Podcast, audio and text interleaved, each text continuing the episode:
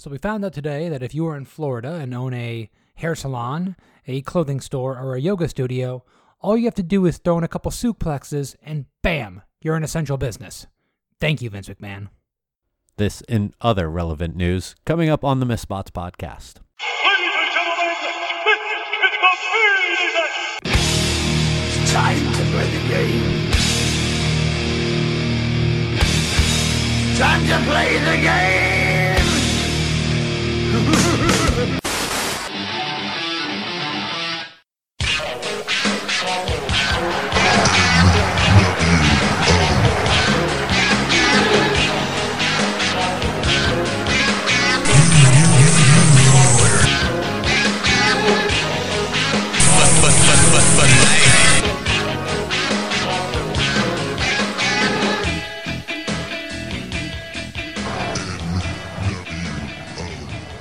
Yeah, so this is that's a thing. Wrestling is essential.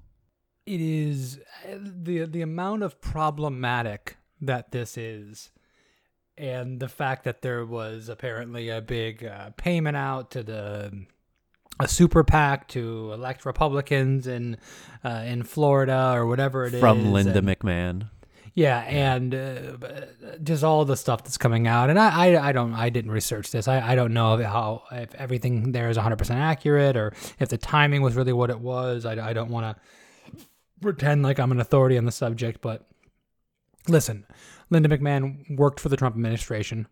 DeSantis is basically little Trump, and uh, you know, obviously Donald Trump is in the WWE Hall of Fame, so it's not surprising with a Republican governor here in Florida that uh, that something like this would happen.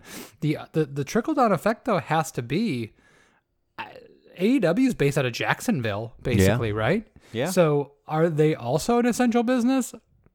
Yeah, because uh, the, the wording that I I remember, I'm not reading this verbatim, but I did read it, and it pretty much it it's not just a WWE thing. It it No, no, states no. any professional sport that uh, can work within a closed environment and no crowd uh, can then be uh, essential. And this is having further reach with I, I from what I've heard, MLB is looking at uh, doing this for uh, having baseball games in Florida, um, and and and much more than that, like going on. This this will have a further reach than just WWE, but it is being dubbed as such because WWE was getting threats from the Orange County Sheriff's Department to shut down uh, before this happened. It is such a bizarre world that we live in at this point that the world of professional wrestling has been deemed essential to the state of Florida. Uh, this was also came off to the point where he, in the edict, I guess DeSantis mentioned the economy because they're essential to the Florida economy. You and I both work in the in the beer in the beer business, the beer industry. Yes. And I think we I think we're on the same page with this, but maybe we're not.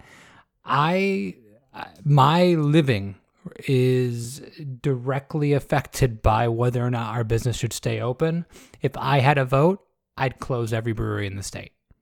I'd close every liquor store. I'd close every outlet that I can sell my beer in. I I, I don't understand how this how, how how my business is essential, and I certainly don't understand how the WWE is. Uh, the the uh, earlier of those two uh, sentiments is is I think uh, I I think a little differently, but this is we are not a, a beverage podcast. This one, at Well, least. yeah, sure. uh, uh, but the fact that I'm living in a world where there is a global pandemic going on, and any governmental body in this entire world has deemed WWE more essential than practically anything else that is closed is just mind-boggling. Like It's a it's This- strange times. I would believe I believe so many other storylines going on in the WWE that are scripted over this. and this is real. Yeah, that's real. And But- what and what else was real is the fact that we had an episode of Raw this last Monday, and I after last week, and I was very sad and despondent, and it was pretty obvious in the episode. I tried to go into this with the most positive attitude I possibly could. As positive as I could be. I wanted to see the good aspects of this. I tried to, I, I really wanted to go, okay, listen, this is a new week. Not everything's going to be terrible. I have to give everything a chance. And man, did I not like this episode of Raw. What's funny is I feel like this is the first episode of Raw that didn't have a pre-recorded match thrown in there, That's true. That, that's a good thing. and it still wasn't all that great. the the things that I just keep going back to is you had three in ring promos that are not necess- not not necessary when there's not a live crowd. The W the the theme of the night to me for this week's Raw was the WWE has one play in their playbook and they just reuse it over and over and over again. When some when you have to do exposition, when you have to move a storyline across, someone walks out to their music, they pick up a microphone in the middle of the ring and they say some words. Sometimes those words are very good. Becky Lynch's promo was very good. She took advantage of the fact that there was no crowd, a la Paul Heyman a few weeks ago to Hype Mania, and delivered a well paced, different tone promo, and also tried to cover for the fact that she acted like a silly goof for a couple weeks. And I'll take it. I mean, it, it's it's it, I think it's it's a it's a pretty big retcon, but within the world of pro wrestling, at least it gave me a reason why she was wearing a, a fur coat and wearing the king's crown. Yeah, So- so it's more than we typically would get from. WWE. Yeah, if, and if they make to the fact that she's not a smiling jackass for the next couple months, then this could work really, really well.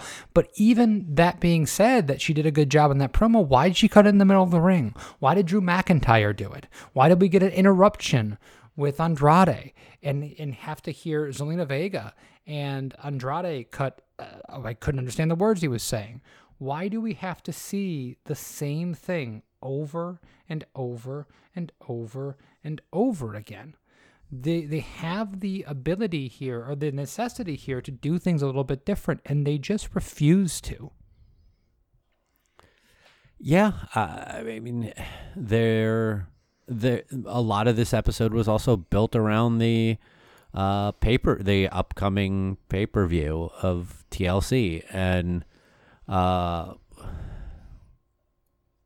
I, I, I, don't know. Like, I don't know if I'm just emotionally and mentally drained from the state of the world that we're in right now, but just it seems like everything that they throw at me is just like, yeah, okay, but why?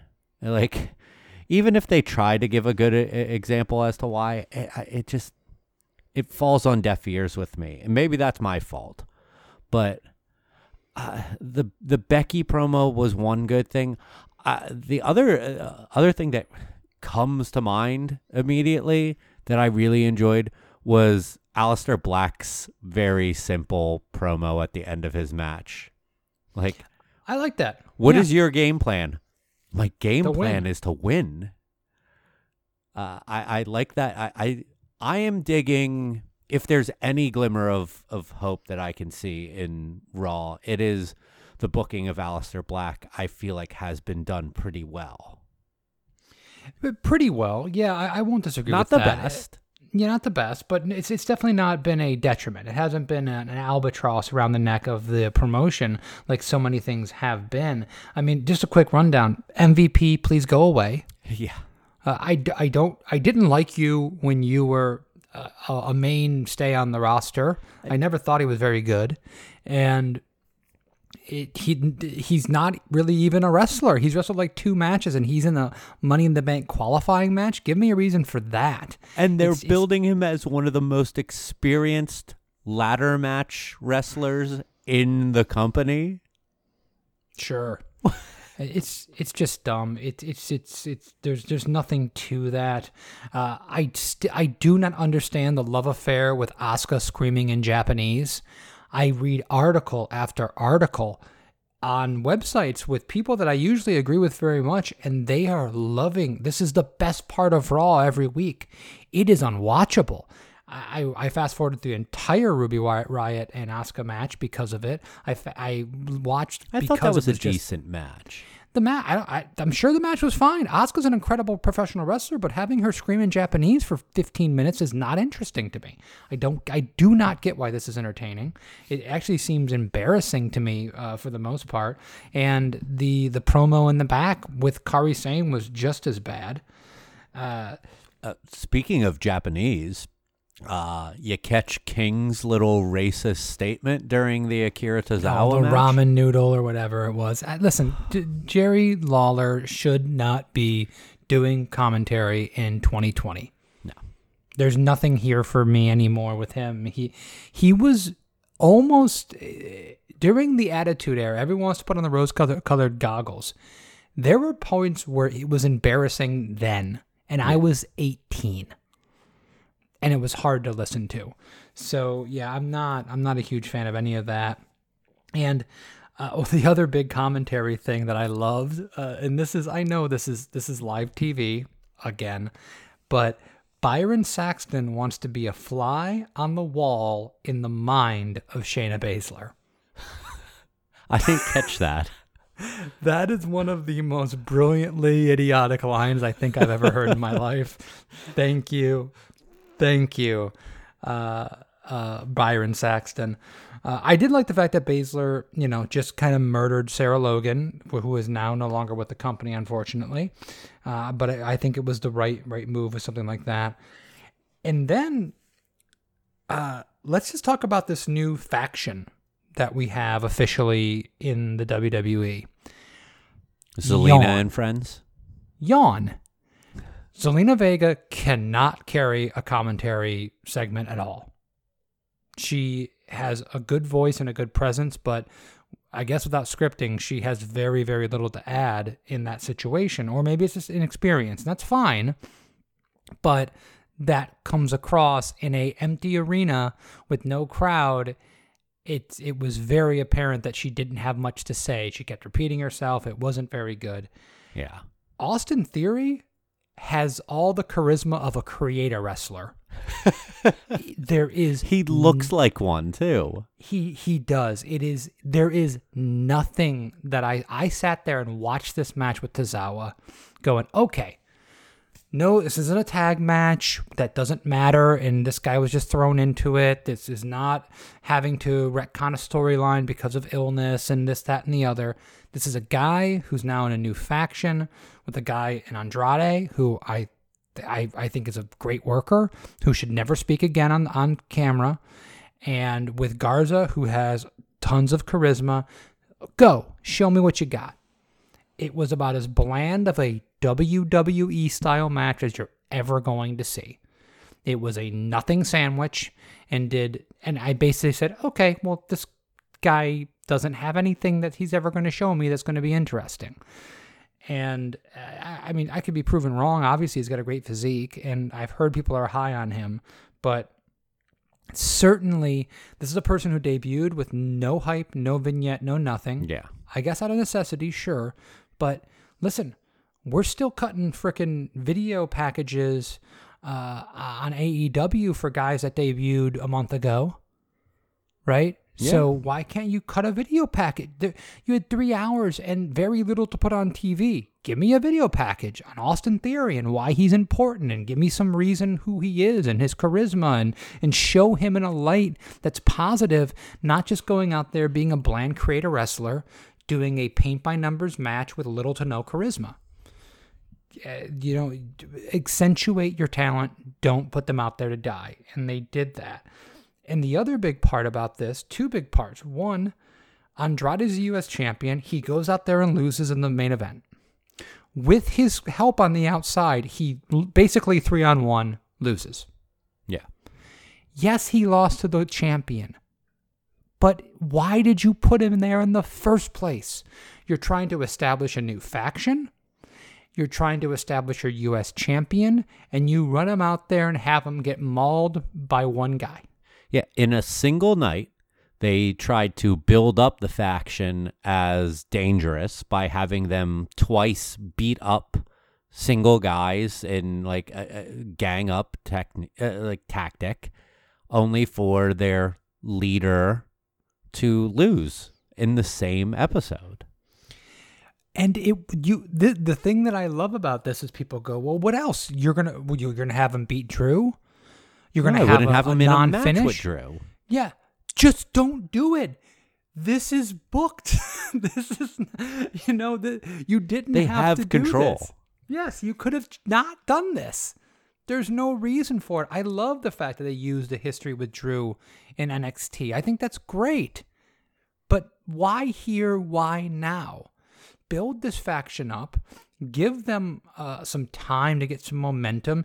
Do this a month and a half, two months from now. And yeah, sure, Andrade can lose that match. Just like Jake Hager lost to Moxley on Wednesday on, a, on Dynamite. You ca a guy can be built up and lose but give us some momentum so that we actually think they might be able to win and give us a reason for them to come out of it to actually be strong after it. But when you've got a guy in Drew McIntyre that beats your entire faction cleanly in the middle of the ring, after you've boasted about how great you are, and you've introduced a bunch of wrestlers, we still don't have that much background on Garza.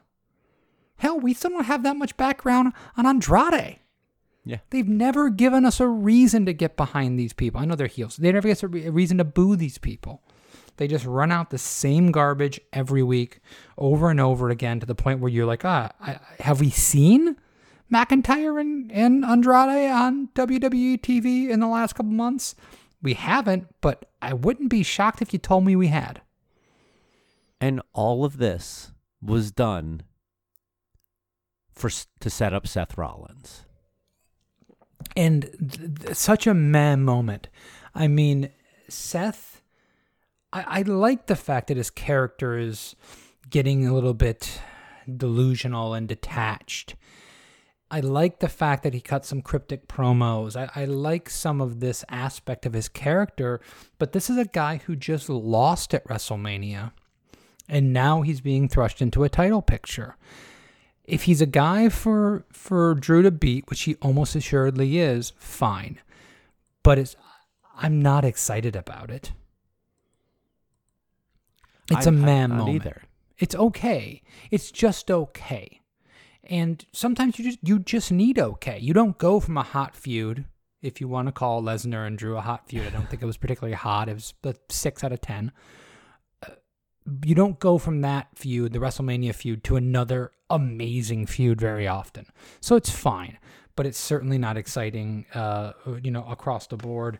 And then, you know, housekeeping Nia Jax still can't wrestle, uh, still is not interesting and not really all that interested in what she's doing. Someone must have told every woman that came out for the qualifying match to stare at both ladders or the ladders on both sides and then stare up at the money in the bank briefcase. Be- why do they do that? Because the WWE has one play in their playbook and they play it over and over and over and over again. Because They if have- they don't have the ladders and they don't have the briefcase hanging, Kevin, how are people supposed to know that they're building towards that pay per view other than mentioning that the pay per view is coming up multiple times throughout the television and having qualifying matches and, you know, just having a schedule in place? But other than those things, how are people supposed to know if they don't point and look and see those objects? It is it is such an it is such a repetitive thing that you don't believe that six competitors are going to come out and do the exact same thing. There's no personality to it. It's it's literally feels like someone right before they walk out goes all right remember to look to your left and look to your right and look at all those ladders and take it all in and then make sure you look at that briefcase really, really sell it, guys. We got to know this is happening. No, commentary is telling us that it's happening. Everyone knows that it's happening. In AEW, the TV, uh, the TV championship, the TNT championship is not at ringside, sitting there for them to look at, like the Andre the Giant Memorial Battle Royal Trophy was. Because we we're not idiots. We know they told us it's a qualifying match, so we know what they're doing. And it's just it's it's just another another instance, like the WrestleMania sign pointing, like everything else at WWE that feels scripted and sterile and absolutely boring. Bobby Lashley and Lana, uh, WWE is working very hard to prove a point. They had no idea what they were doing with this garbage storyline. They had no plan to come out of that garbage storyline. And now you have two people, two charisma vacuums now that have no heat, that have no interest from anyone, and we're supposed to maybe like one of them? When both of them are deplorable and you want them both to go away forever, why would we care that they're splitting up or having tension? In what world is this a narrative that anyone will want to follow? you know, I never thought of it in that way. And that is probably the most spot on thing I've ever heard about about them. Like, yes, when you have two go away ba- uh, heels, why are we supposed to feel anything for their tension? No one would be brokenhearted if Bobby Lashley never wrestled again, ever. And no one at this point, Lana was one of the hottest commodities in the business at one point. She had that kind of late 90s Sable vibe because she could talk a little bit, she looked the part, and she was a heel manager with Rusev, who was a hot commodity himself. And the tension between them and all the things that they could have done with that, a babyface run with those two, they had so much to work with and nothing. And that is not the talent, that is the company. They fucked that up and they gave us this and they gave us garbage uh, across the board. I am going to say, Mike, a good thing about a Street Profit segment. Oh, oh. Wait, I, I have a feeling I know what you're going to say, but go ahead anyway. When Bianca Belair walks in and says, Stop playing games, I stood up. I saluted. I know none of them are in the military, but I saluted. I said, Thank you. Someone is saying something relevant to these two. Stop being morons who are doing whatever they're doing out there and be the tag team champions. Then she told them to go get, Get that smoke. smoke. Yeah.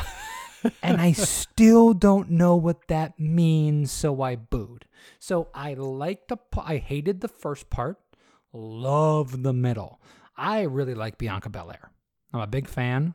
I think that she's uh, has an impressive physique and impressive in ring work. I, I think she's she's got a lot of potential in the professional wrestling business, and she she has an understated charisma to her. I'm a fan of this part of this. And if she can push them to be more serious and they can make it so Angelo Dawkins is just doesn't do a lot and just wears two headbands and that's just the thing he does, then great. Because Montez Ford has all the charisma in the world.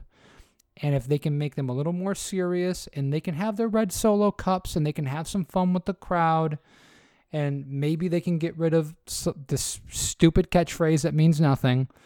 I know they won't do that because that's everything they do is catchphrases, but I, I can get I can get behind all that.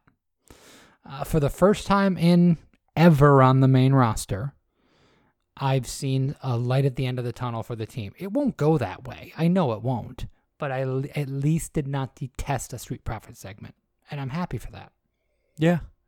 Uh, it, if Angelo Dawkins wore one less or one more headband, do you think you would notice? I tr- Angelo Dawkins does everything in his power to make sure that I do not look at him. He's he he, he never does anything interesting as a promo or in the ring. So I know he could wear thirty. He could be covered in nothing but headbands. He could be the Elias of headbands. He could he could look like the Michelin Man. He could be covered in headbands head to toe, and I wouldn't notice. And I'm pretty sure other people wouldn't either.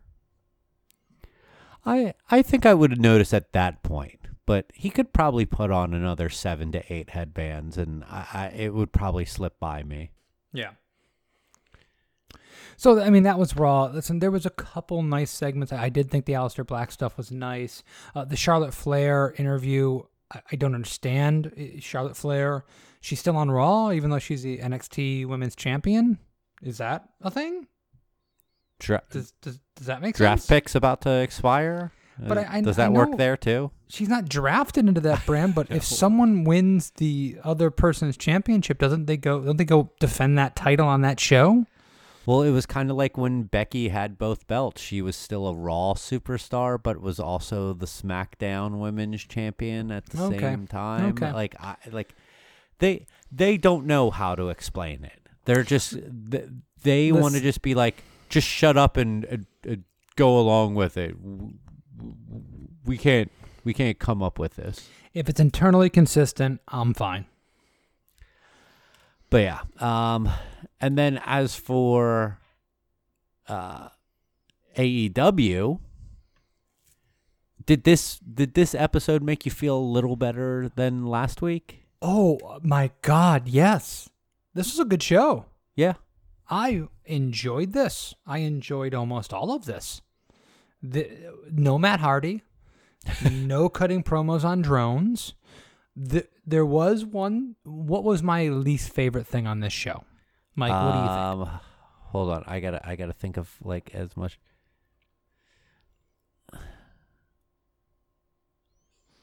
Uh, I I'm not sure.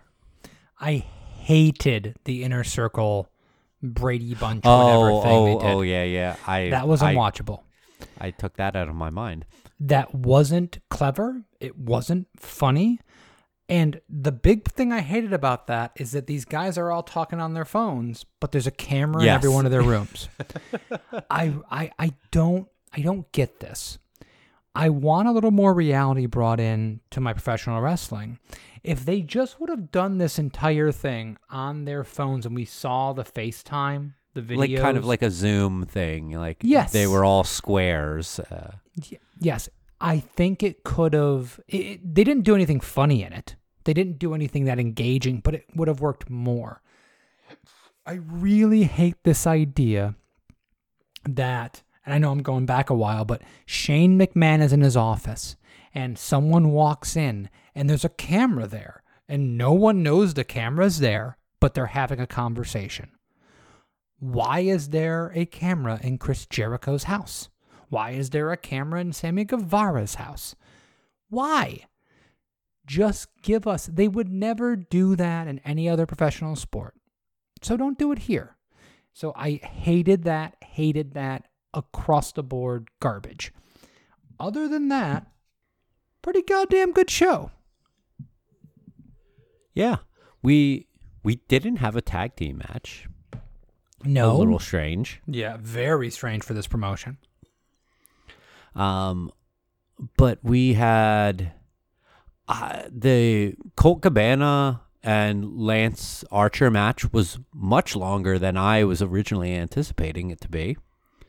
Like, I I thought it was going to be a slightly extended squash, uh, but they they kept Colt competitive in this match, but still had the the the guy who seems like he's more important in the booking go over and doesn't it didn't make Colt look bad in the whole thing.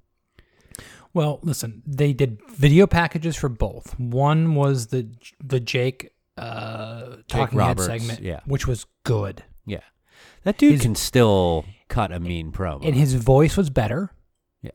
I heard him more clearly. It was very concise. It was really well done. It, it was interspliced with that video of him beating up all those hillbillies, which has its own problems, but fine.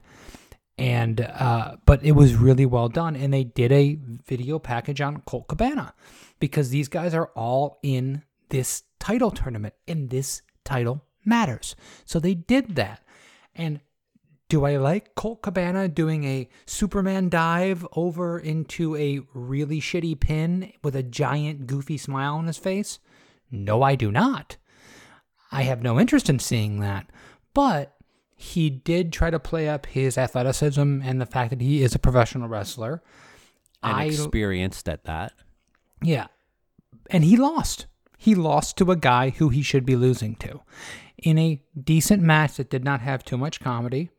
I, I know you and I differ in this completely when it comes to the comedy and inside the ring stuff, but I thought this was well presented and still, it still gave credence to that aspect of Colt Cabana. It didn't just ignore it, but it also highlighted the fact that he was an, a serious in ring competitor and was going to go in there in a serious manner. And Lance Archer was pre- presented well. It was not a squash, so to speak, but it got the point across. Good. Yeah, perfect to me. Yeah. Um, let's see, what else did we have here? We, uh, there was a, a few squash matches. Britt Baker beating an enhancement talent. Uh, Sammy Guevara beating an enhancement talent. Uh, I, th- I felt like there was one other one in there. Spears. Spears, yeah. But this is the good thing about Yeah. this. Across the board, okay, Britt Baker cuts a promo inside a dentist's office. She uses the fact that her nose is broken and she kept competing through the match as a reason to hate her more because she's gloating about what a role model she is. Beautiful heel work there. Still not the most comfortable on camera. Still not the best promo, but they did their best with her and they used a real world situation that they did not plan for for their benefit. Good job with that. Then they had her go out there and squash somebody. And they also had her beat somebody without her finish. Yeah. Love that.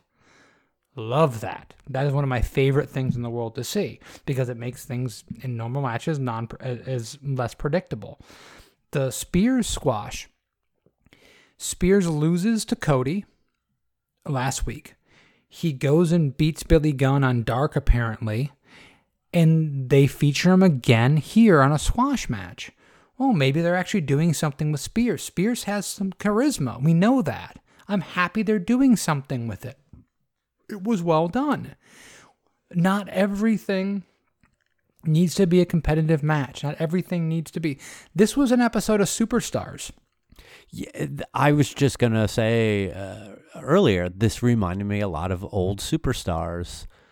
How you have uh, a few squash matches and then a couple named matches in it. and it worked and it worked because of it because they they they they put the narrative across i want to see what spears is going to do next i want to see what britt baker is going to do next i like the fact that they pl- they presented these things in this way and what they didn't do is they didn't do any fucking in-ring promos to push along storylines they progressed storylines with squash matches they progress storylines with vignettes and packages to show why we should care about these people and give us background on them.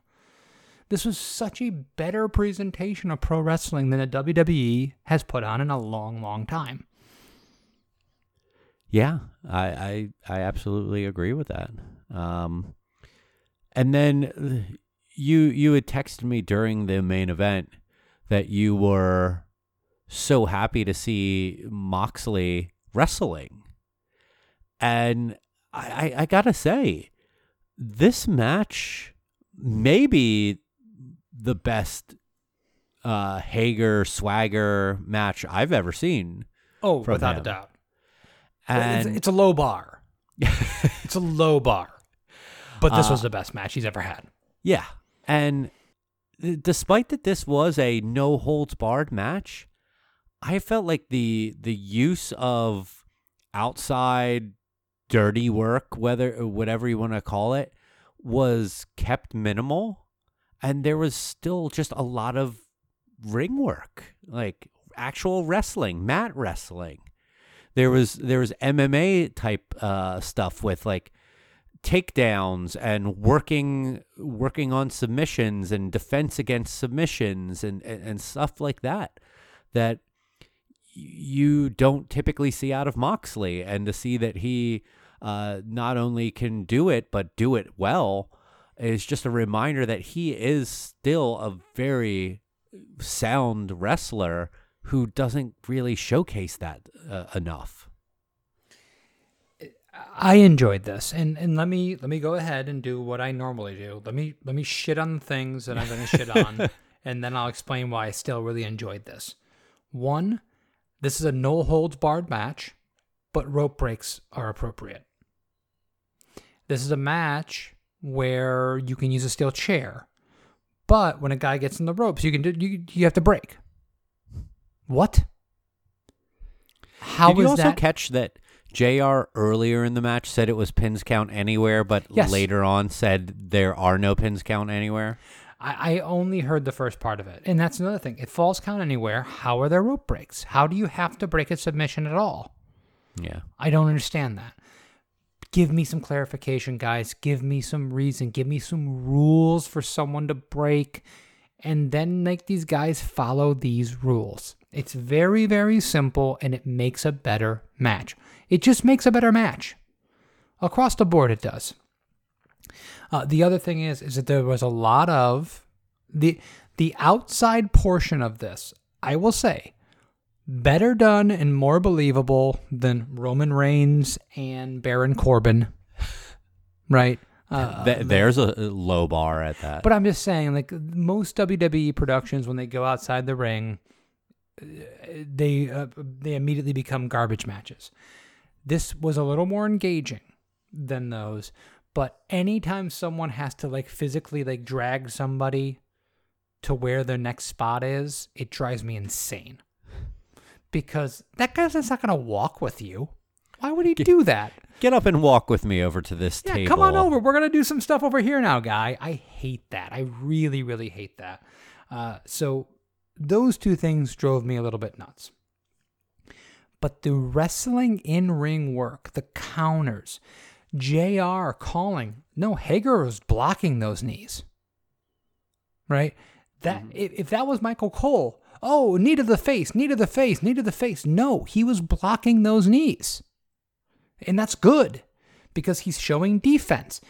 When if you watch a, the Rocky movies, everything's a haymaker and everything lands. If you're watching an actual prize fight, very few punches really land flush because these are Yeah. professional boxers that are holding their hands up and they're blocking most of what's happening. That's what a good fight should look like. And I think that Hager and Moxley did an amazing job in the ring for that first third of the match. And I was glued to it. I didn't check my phone. I wasn't playing around. I was just, I was like, I love this. Then they got outside the ring and they fucked around for a little bit. It was still more believable. There was still something about the way they did the camera work and stuff that kept me engaged, but I'm a little bit spacey. I'm, I'm a little bit flighty. I'm not as into it. Then they got back in the ring, got back into the match, and overall, it was really well done.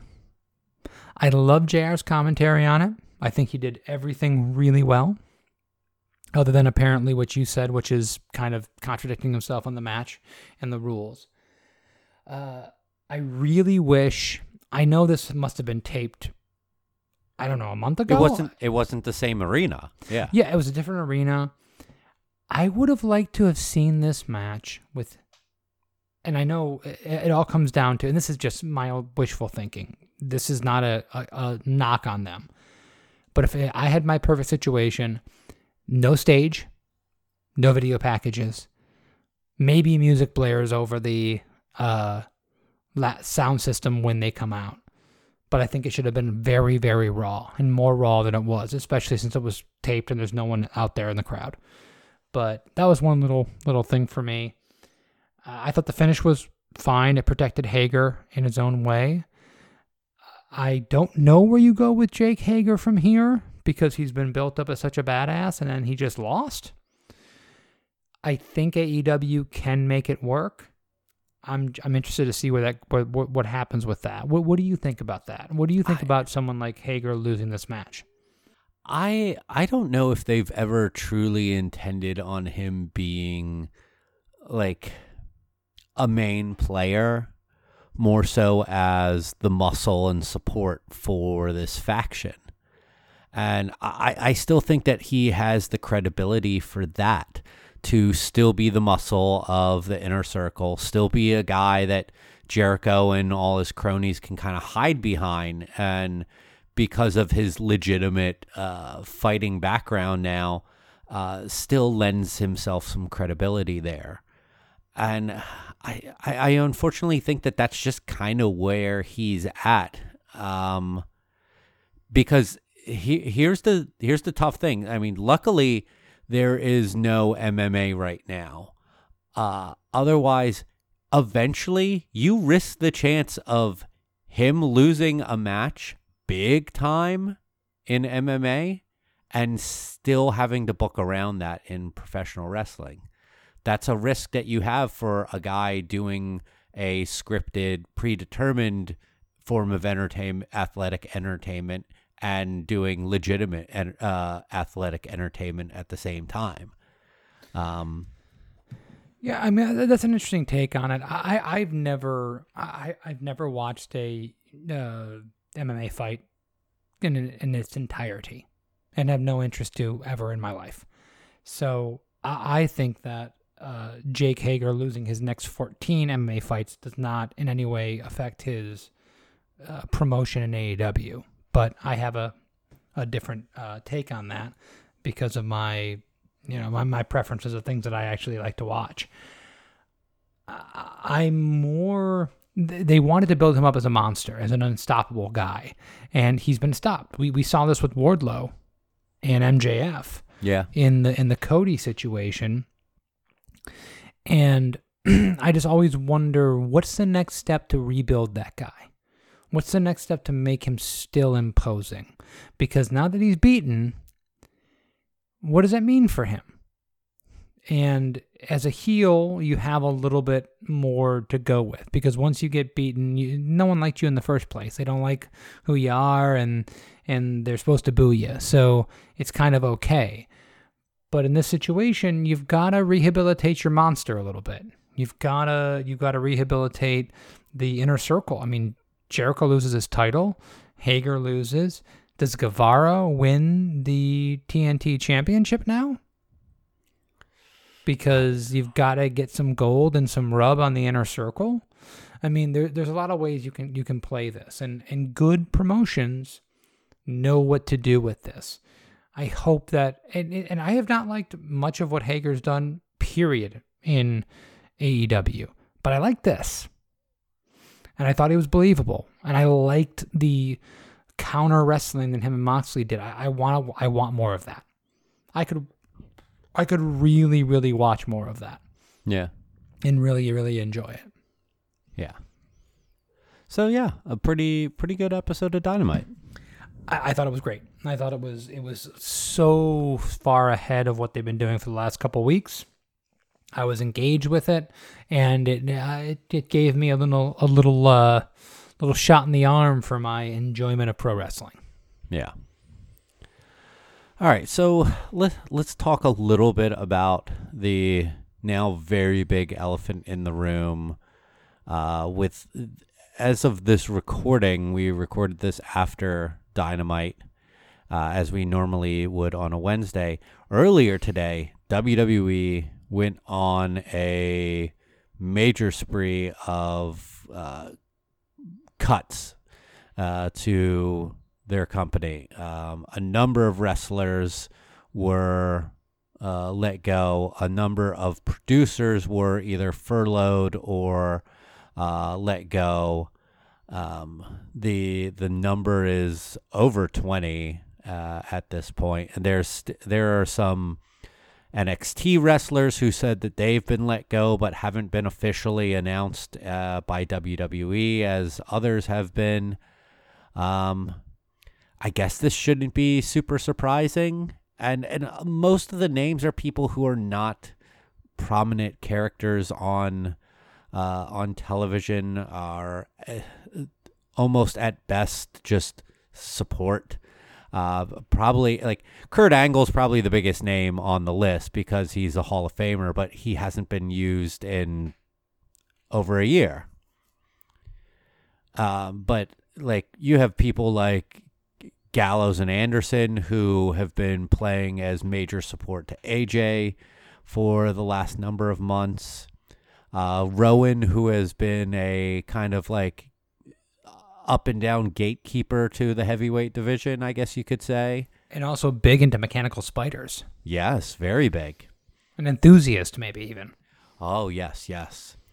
Um, and and someone like Rusev, who is just a beloved character by the fans that WWE just never truly got behind.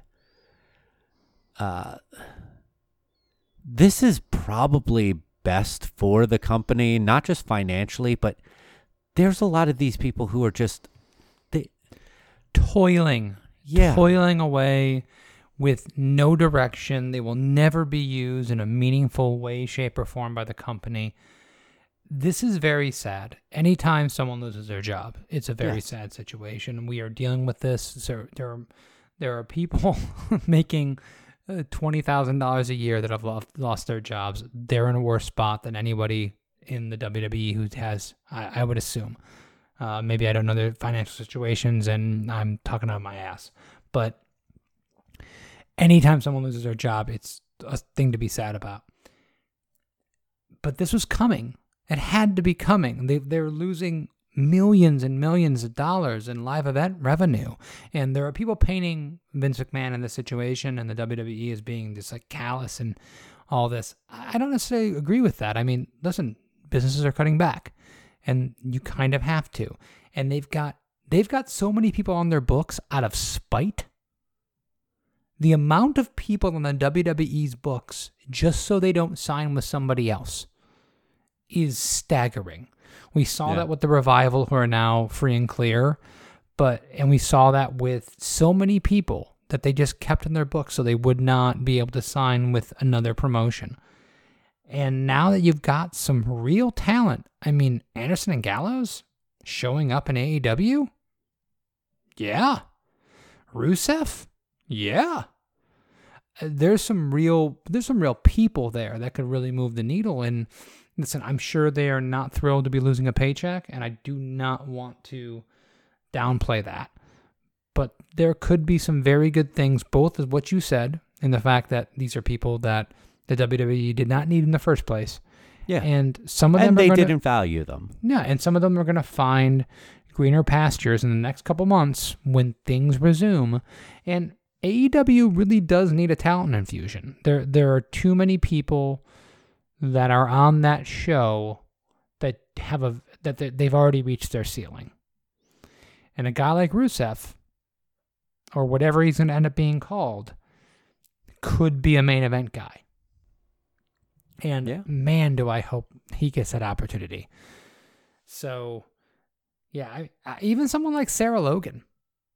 Sarah Logan has done, uh, she's still green, she's still young, but I think Sarah Logan, with the right presentation and uh, maybe uh, a little bit of uh, directing of not just working WWE matches, could be an imposing and great figure in the women's division. EC3. I mean, yeah. Oh, yeah. There's, there's another person. dude, dude great, has the look, the charisma. great mic skills. Yeah, he he's got a he's a pretty solid hand in the ring. Like, why they just gave up on that guy once he was on the main? Why they called him up just to give up on him? Like, eh, th- that guy has stuff going on for him too. Yeah. So there definitely are some names there that I hope get an opportunity somewhere else to to to be more successful than where they were before. Yeah. And f- fun fact, I guess, that I didn't realize Heath Slater has been with that company for 16 years. I didn't realize that. because that was at least what he said in uh, yeah the la- after 16 years. Yeah, I, I, Jesus. I think he should show up on AEW next week as Red Cassidy. and I mean that could work. he he can uh, hang out with Kip Sabian. He is the the other Cassidy. Uh, but yeah, this uh, there there's some silver lining to this for a lot of these these folks. Um, and who knows? The, uh, the WWE has been known to bring people back. Uh, oh yeah, I, I- I'm I'm sure some of these people are coming back. I'm sure some of these people are coming back when business resumes as normal. I, I do not doubt that. I don't I don't think this is the last chapter uh, for many of these people, but it's it's it's a it's a different time in the business. Uh, things are changing rapidly. We don't know. I mean, now we have live shows again coming from the performance center. I, I believe they've canceled the venue for Money in the Bank already. they have, yeah. So they're going to have to do that from the Performance Center again. Uh, AEW is still promoting their pay per view, their next upcoming pay per view, mm-hmm. and we'll see where that comes from. We've just been watching taped everything, right? I mean, th- th- this was not live that we saw on Wednesday. This was all taped stuff. So we don't even know what's going to happen with them and and what's going to how any of these storylines are going to play out. I mean, how how they're going to present their television. So, unprecedented times, a wave of firings that were unexpected but probably should have been. And uh, you know, we'll see what next week looks like. It's uh it's an ever-changing environment that we live in, Michael. Yes, yes, it is. All right. So, um, with that said, uh, is there anything else that you think that we should be touching on? I don't think so. I mean, there's a lot there's a lot going on, but I, I think we've we've covered everything that was like, you know, pressing in front of mind. Yeah. All right. Well, thank you, everyone, once again for joining us. Uh, make sure that you check out our social media at Miss Spots on Twitter and Instagram. Um, and uh, listen to the show in whichever way suits your needs. Let a f- friend, family member, whoever who might be into wrestling know about the show. They can listen to us on our website, misspotspodcast.com, or simply missspots.com, as well as all of the major streaming services. Um, we'll be back next week. Talk more about this weird, wacky, ever changing world of professional wrestling. For Kevin, my name's Mike. See you next week. Good night. Good wrestling.